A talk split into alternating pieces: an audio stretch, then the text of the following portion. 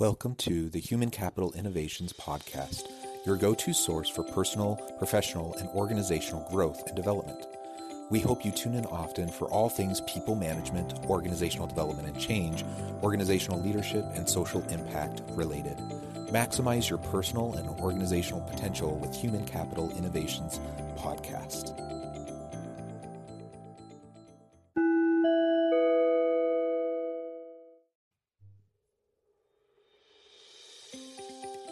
Welcome to the Human Capital Innovations Podcast. In this HCI podcast episode, I talk with Barry Rellaford about his work with learning and development companies and inspiration as a skill.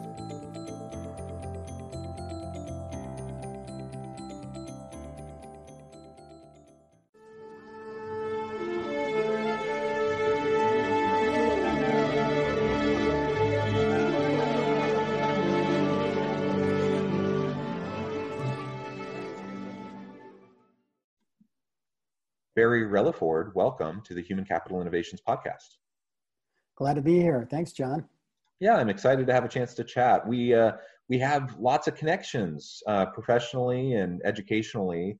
Um, both of us are, are alumni of Brigham Young University in Provo, and I know you teach there currently. Uh, I've taught there in the past, and uh, it's a, it's a great place and a great place to teach and to interact with with students. Uh, so that's really wonderful. But you also bring so much rich um, experience, you know, with you, uh, and throughout your career, you you've done so many wonderful things in relation to people development. Uh, so today we're going to be focusing on learning and development within companies and where what you've experienced, um, and then and then looking at people development um, more generally and this idea of inspiration as a skill i know you do a good amount of thinking and talking about that so i thought that would be a fun uh, area to explore together today. Sounds great. As we get started i wanted to share barry's bio with all the listeners. Barry rellaford has a gift of engaging leaders and teams in un- an understandable engaging and actionable way. He has worked with leaders and teams from over 120 countries his clients include Infotrax, Tulsa Tech, Stratford Schools, Kroger, Procter and Gamble, Gamble, Verizon, um, Pfizer Consumer Health, uh, and others. His vocation of awakening people to purposeful work began in his youth in Paradise, California, uh, from high school, where he engaged this um, the student body as uh, varsity mascot. That's super cool, by the way. Um, through his undergraduate degree in human resource development at Brigham Young University and onto his master's degree from Ohio State's business school. Barry continues to engage and enlighten everyone that he encounters. Barry is the founder of the Strength of 10, a consultancy focused on inspiring individuals and organizations to perform meaningful and sustainable work. He was a co founder and master facilitator in Franklin Covey's Speed of Trust practice and co authored the business parable, A Slice of Trust. Uh, additionally, Barry is a Gallup certified strengths coach and facilitator of Three Vital Questions. He serves on the board of the BYU Management Society and the LDS Publishing and Media Association. Uh, and I could go on and on and on about all of Barry's accomplishments and uh, rich uh, career history. Um, Barry, before we jump into our discussion today, anything else you want to provide to the listeners and by way of background, personal context? Um, yeah, this is yeah. the kind of stuff, John, that your mom writes about you, you know, so it's, uh, I, I think it's just more of, I love people and have been fascinated with people most of my life. And so I just am, I like to help people grow, particularly in the workplace. So, uh, you know, all these things are really, I don't know, milestones uh, along a journey of uh, trying to understand uh, people and how to help people accomplish what we're here for. So that's, you know, I suppose that's helpful.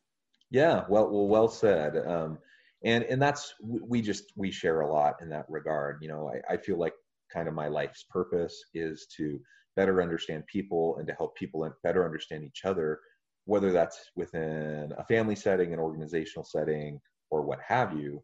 And you know, a lot of what we do, a lot of what we teach, a lot of what we research, a lot of what we do in our consultancies is not rocket science. It's it comes back to kind of foundational principles mm-hmm. and and just being consistent and and working on developing meaningful, sustainable relationships with people, whether that be mm-hmm. with a spouse, with a kid, with a neighbor, with a with a boss, you know, with with coworkers in the workplace.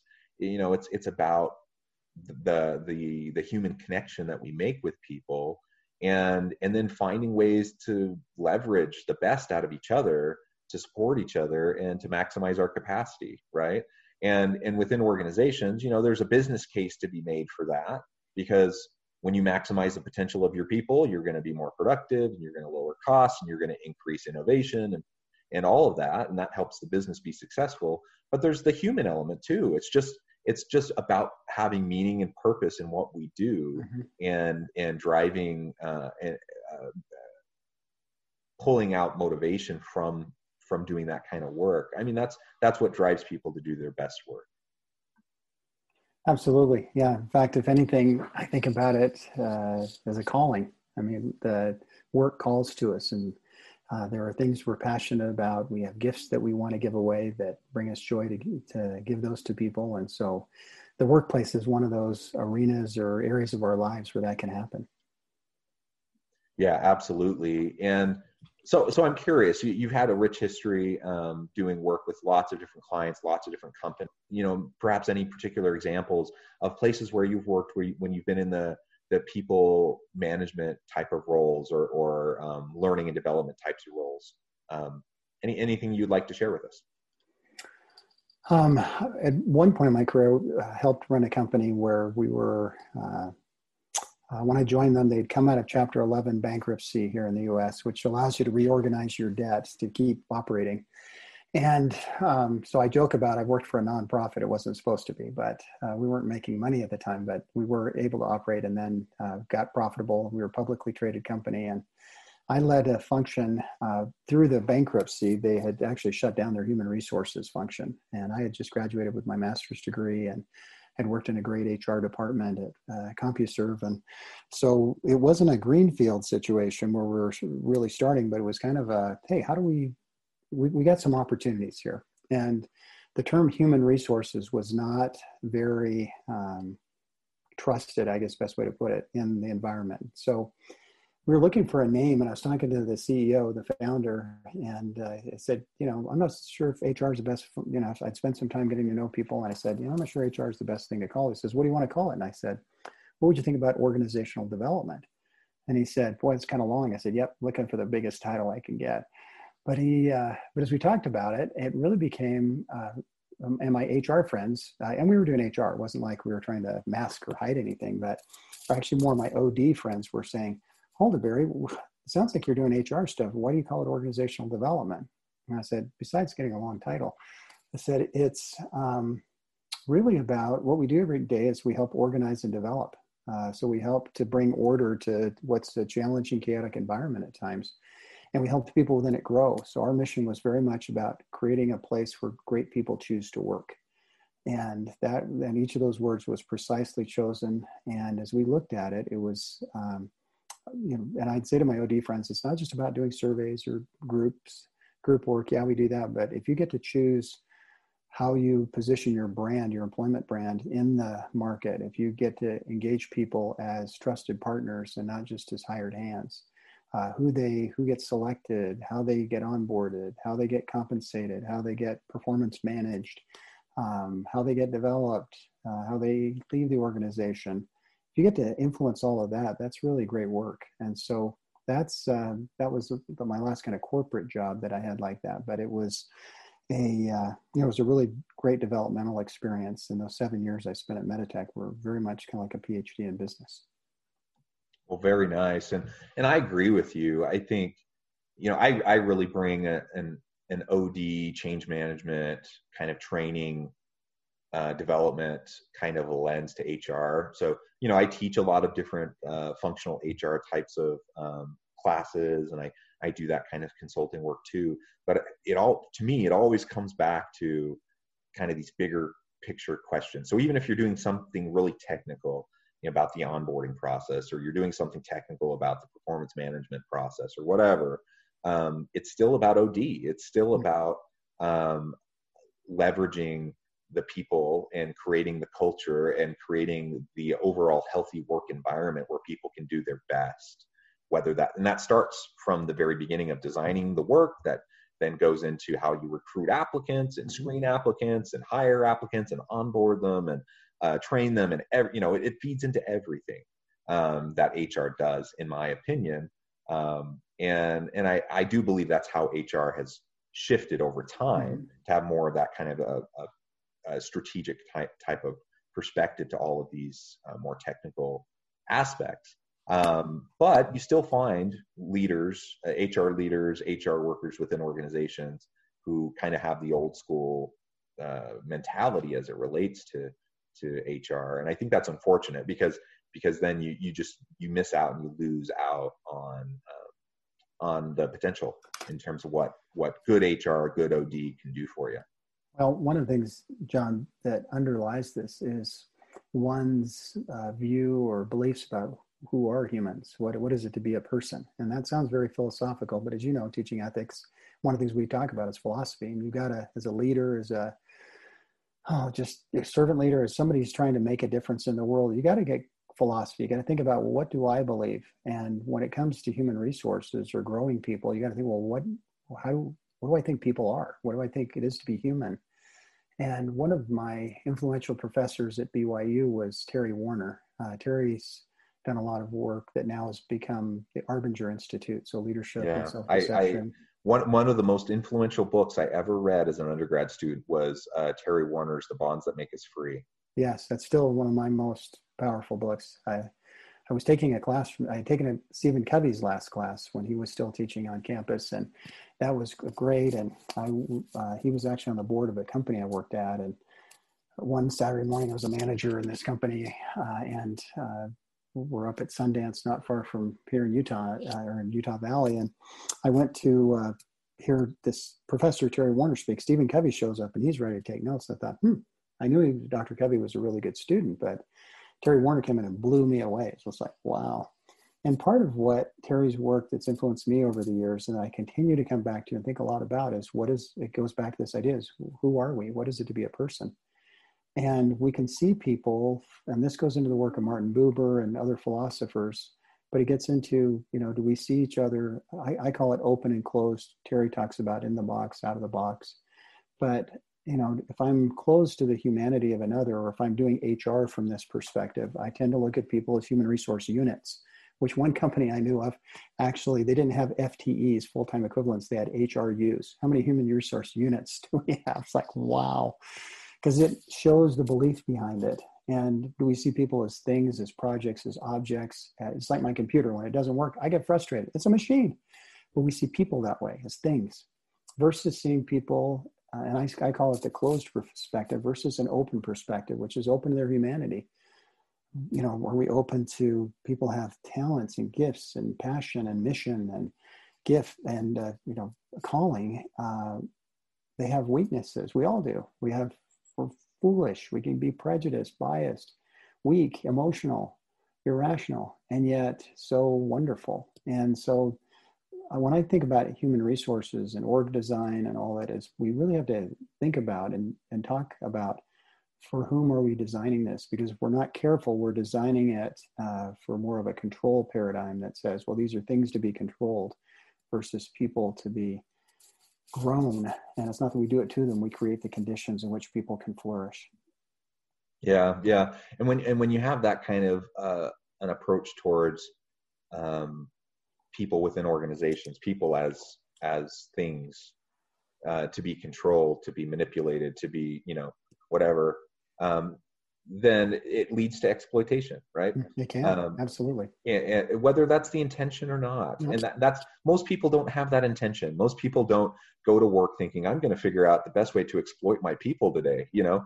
But when we have that mindset, it just naturally happens um, because you just start to treat um, the people you know just like you treat a piece of equipment or or mm-hmm. whatever and you start to see them as replaceable easily replaceable and the, the problem with that is that we know there's so much research that shows um, you know there, there's metrics around you know we have kpis and we have the Mhm. various metrics to understand how people are performing and the cost of an employee and all of that um, but there's so much intangible that comes from from people within an organization that's really hard if not impossible to measure but it's easy to see when it's flourishing. And and we and it's that dynamic that happens the synergies that happen as you have um, dynamic teams uh, Mhm. working together to drive solutions to to innovate to to enhance you know quality and, and productivity measures whatever. Um, and you know that that's that's what we're we're looking for. And if we're just treating people as things we're not going to get there uh, because people aren't going to feel valued. They're not going to feel invested in. They're not going to feel seen and heard. Um, and you know they're they're when that happens people kind of tend to do the minimum. They they tend to try to play it safe and and and not make waves and just kind of get by rather than doing their best work. And that's not to the benefit of them or the the organization. Absolutely agree, John. And it's the thing where, again, we can be imprisoned by our beliefs and our language, not to be snarky or anything, but even the term human resources equates people with financial or information or capital resources.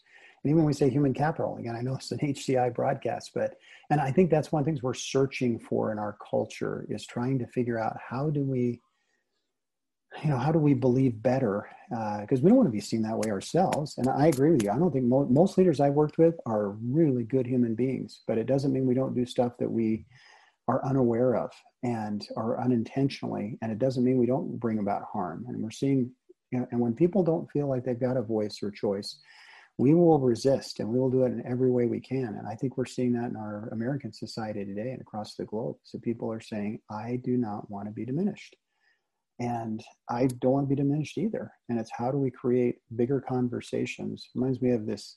It's not great poetry, but it's Edwin Markham who said, He drew a circle that left me out. Heretic, rebel, a thing to flout. But love and I had the wit to win, and we drew a circle that brought him in. And as cutesy as that may sound or trite, I think about this bigger circle that we need to do. And I believe in this profession that we're in it used to be one where you go for your career to die into personnel or you can't make it in a p&l role so we'll stick you into the hr thing. You can't do too much damage there. I think it's transformed and it's more than just a seat at the table that we're looking for as hr professionals but really saying we need to create different conversations. We need to create different organizations. Different relationships as you mentioned earlier john are critical that this connective tissue that we have that needs to expand uh, be able to, it's a more complicated world and we need more better responses to that.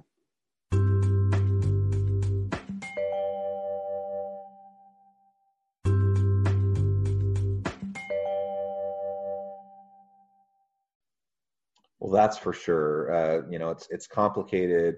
We, we have an increasingly interconnected globalized economy. Um, we need to have much more you know stronger intercultural um, cross national competencies. Um, everything's just more complicated. Everything's more messy and more nuanced than it's probably ever been. And isn't and, that awesome? I'm sorry to interrupt you, John, but there's this great quote by George Land who said, "Growth is making increasingly complex connections." Yeah, I love that. That stuck with me, and that's I, I agree with that. The complexity is actually a really good thing because it allows us to get greater growth. But boy, we gotta be smart and wise and and truly loving through all this. Yeah, well, exactly, exactly. Well, the, the, the growth growth comes from the tension, right? Mhm. Um, growth comes within that realm of of complexity and ambiguity and, and nuance in the in that wrestle. Um, that's that's where we find out more about ourselves and each other. That's where we see what we're made of. That's where we we learn we make more of those connections and and most innovations happen within that kind of a space, right? Mhm. um, it, it's it's it's when we have those organic opportunities to connect you know and whether it's us individually making mental connections between uh, different things that have never been connected before or uh, people connecting that have never have never been connected before that's that's where the good stuff happens and so yeah we, we don't need to see the complexity you know from a lens of fear we see it from a lens of opportunity Mhm. Absolutely. So, John, what what drew you to this field? What what brought you to the field of people development? Yeah, uh, well, I don't want to bore people too much, but you know, I I wrestled, you know, as an undergrad with what I wanted to do, and I, I switched majors four times, and and uh, and you know, I I was an accountant actually. Mm-hmm. I was mm. an accounting major at BYU. Um, great great accounting program mm-hmm. and i was good at it and i figured hey it's a good program and i'll i'll have a stable career and you know whatever um, and then I, would served an LDS mission in South Korea. Mm. So I was minoring in Korean. And one day my Korean professor walks in the room and he's like, Hey, who wants to go back to Korea for an internship over the summer? And I didn't even know what it was going to I, yeah, I didn't even know what it was going to be, but I just raised my hand. I'm like, that would be awesome. I wasn't married yet. Um, I did marry young, but I wasn't married yet, and uh, I decided this this would be awesome. So so I went back and I ha- they just put me complete like it was complete chance, right, or luck or blessing or whatever. But I ended up um, in the corporate organizational development office for LG Electronics oh, wow. in South Korea. And that's all it took, like a summer mm-hmm. of that. And I'm like, I don't want to do accounting. so I came back, you know, to BYU and I was, I was, um, you know, in, in, the Marriott school, but I went and started talking to some of the OB professors mm-hmm. and HR professors. David Cherrington was a mentor mm-hmm. of mine.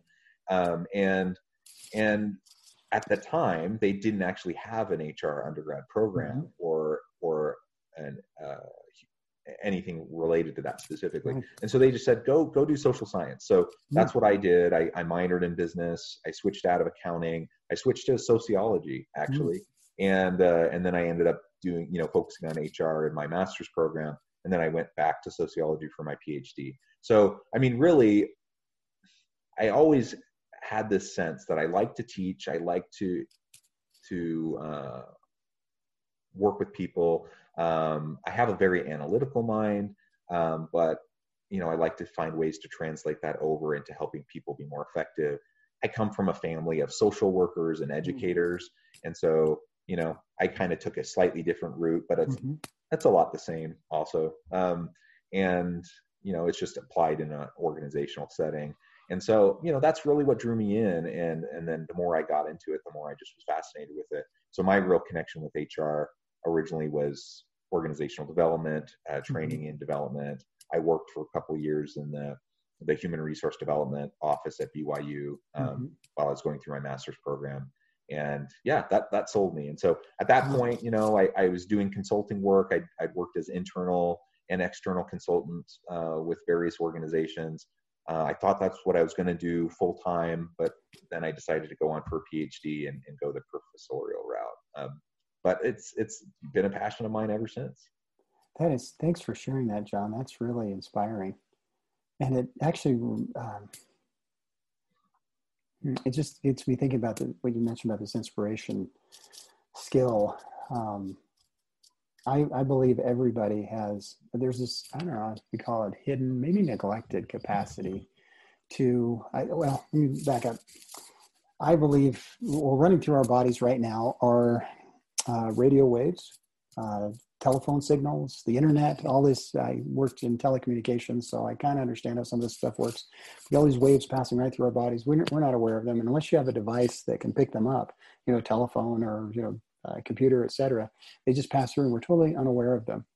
And I believe there's this other, uh, and, it's metaphorical, but there's something I call the light stream that flowing through society, and you can call it the collective unconscious. People will attribute it to spiritual means and say it's God or the Holy Ghost or some other. Uh, and I don't really explore with people so much what the source is as much as to acknowledge that there's something there. And I've studied quite a bit of uh, innovation and look at how did you know in a lot of medical there's a really interesting book called uh, it's called happy accidents and it's about medical developments and innovation and it's on one hand kind of scary to think oh all these things like penicillin and others were just accidental and yet on another hand i don't believe they are i really believe there's this um, and i've studied poetry and music and all kinds of discoveries what you find is there's it's not just this flash of inspiration there's often years of thinking and cultivation to where as I as I look at it as a skill, as saying if we grant that there's something like that there, when you know, like for you,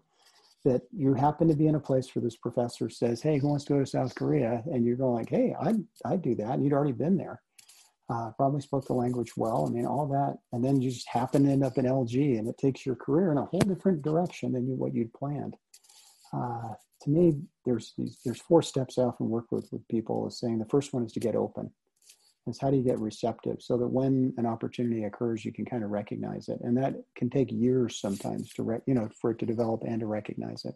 But like you, as I listen to your career, just it developing it to where you're saying, hey, you know, I I thought I'd go this route, and then this came along, and I decided to do this, and this is this has been a good answer. Uh, but and there's lots of ways to get open. Uh, but the, the thing that I'm hearing in you, it's just it's, it's it, it, there's that receptivity. The second thing is to capture when these thoughts or feelings come to us, and I, they're not just any thoughts. I think I think of them as they tend to be uplifting and they tend to be others centered. It's that where, where can we use these gifts? How can we be of benefit to others? Be helpful and i believe what calls a lot of people into human resources is that kind of desire is that yes there can be the interesting complexities of compensation plans or org design um, succession plan there's certainly analytical space. I don't want to make it sound like oh we only just care about people. Um, but it's there's um, it's it's noting those things. And so I've journaled for about 45 years now. Started in high school and that for me has been a good practice. I don't journal every day, and I use all kinds of stuff. I write on paper, I'll write on my computer. Um, I use my phone, you know, record things, but it's just a way of being able to capture these ideas and thoughts and feelings as they come to me. The third step I find is around distilling. So I'll go back and review things and uh, kind of look at what what's what's kind of happening there, and even kind of ask out loud, is there more? What what else is happening here? And many times there's a fourth step that's what action, if any, can I take on this? And sometimes feel almost compelled. You know, it's a thing where you start with, you know, open and boom, go right to act. It's like, I need to do this. I can't have peace until I act on this or do whatever it is. And can, a metaphor we might think about is photography and whether it's digital or film is that, you know, you got to open up the lens and, but you notice something. It's like appreciative inquiry is the appreciative eye. What is it you're seeing? But then you got to capture the image somehow and then develop it or distill it and sometimes we'll alter it and to improve it you know whether we're using software whatever we might do is to improve what we think that is but then you got to publish you got to act on it for others to enjoy and see it or be inspired. So sorry i got off a, a bit on this inspiration skill but i hope that's helpful to your listeners today is to heed and to act on those things as they come to us. Yeah no i, I really like that. Um, i think we we need to quiet our minds. We need to open ourselves up. Um, I like the the camera metaphor. You know, we need to open the aperture of our mm-hmm. mind and our vision, right? Um, to to to be able to take advantage of all the different opportunities that are put before us. Uh, and you know, I've had what I would call flashes of inspiration in the past, mm-hmm. but I've also had what I would call the slow burn of mm-hmm. inspiration. Yeah, absolutely. uh, um, you know, where you just you work on things over time, mm-hmm. and I, I, would say, you know, some of some of the most meaningful things that have happened in my life have been, you know, a decade or more in the making. You know, mm-hmm. um, and and just that slow consistency can can uh, reap really great benefits. And so I, you know, I, I think you know, as we talk about uh, inspiration as skill. Um, it, it's it's it's also mindfulness, right? As mm-hmm, skill. So it's it's practicing mindfulness, being present in the moment, being being present with the people you're interacting with when you're there with them.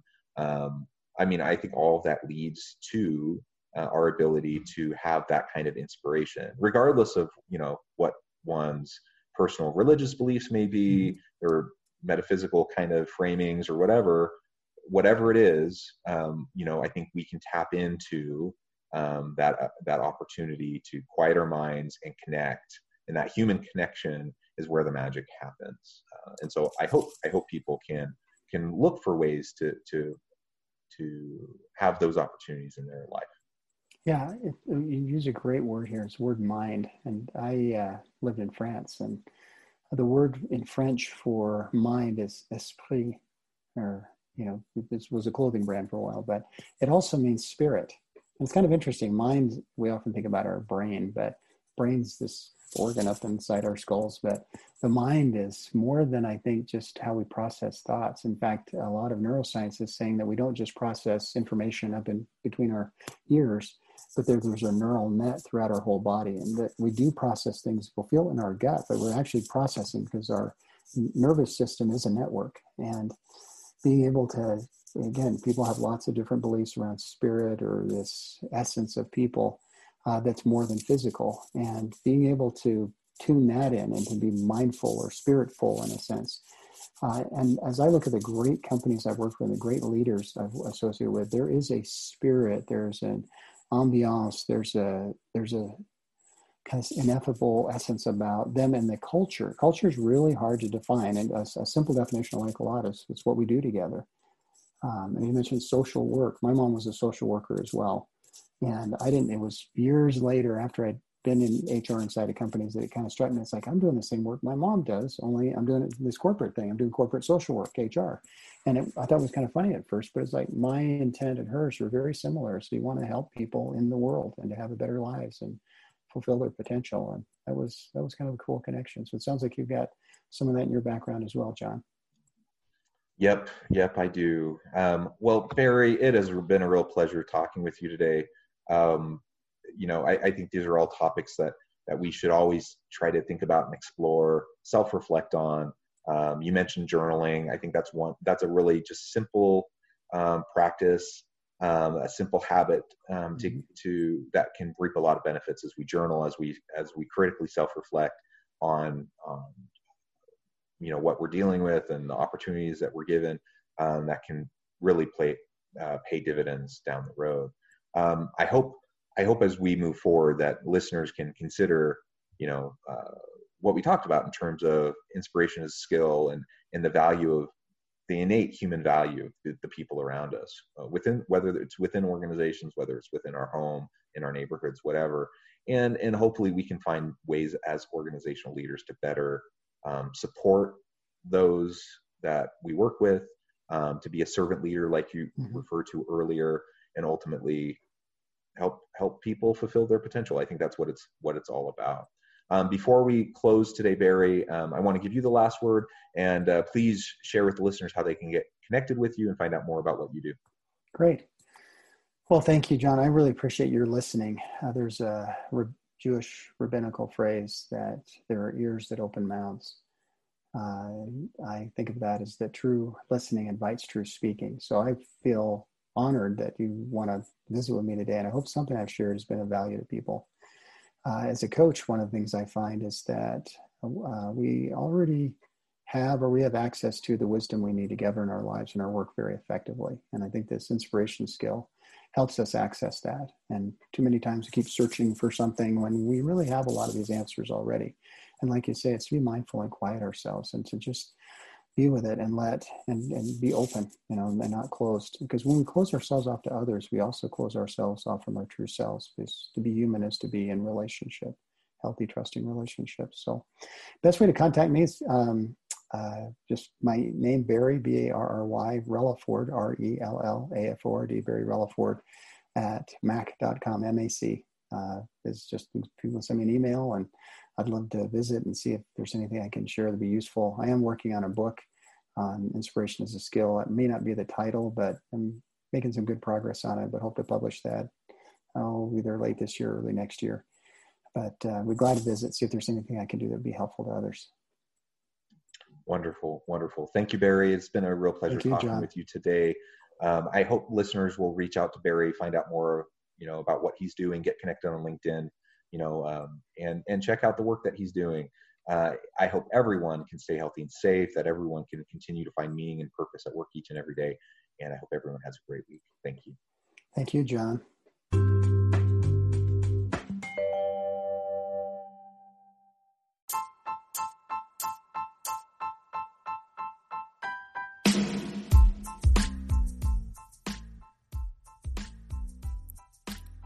We are excited to announce the launch of Human Capital Innovation's new e-magazine, Human Capital Leadership. Human Capital Leadership is a free interactive e-magazine with the mission to help individuals, leaders, and organizations find innovative approaches to maximize their human capital potential. We will be publishing issues quarterly in August, November, February, and May. We hope you'll check out our first issue and please let us know what you think.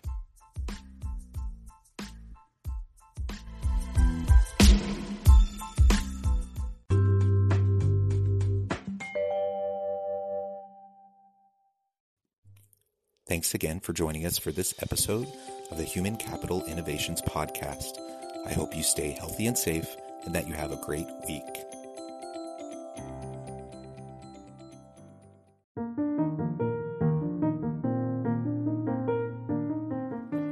Check out our new weekly LinkedIn newsletter, Alchemizing Human Capital, exploring industry trends via original research and interviews with executives and thought leaders from across the globe. We look forward to having you join us.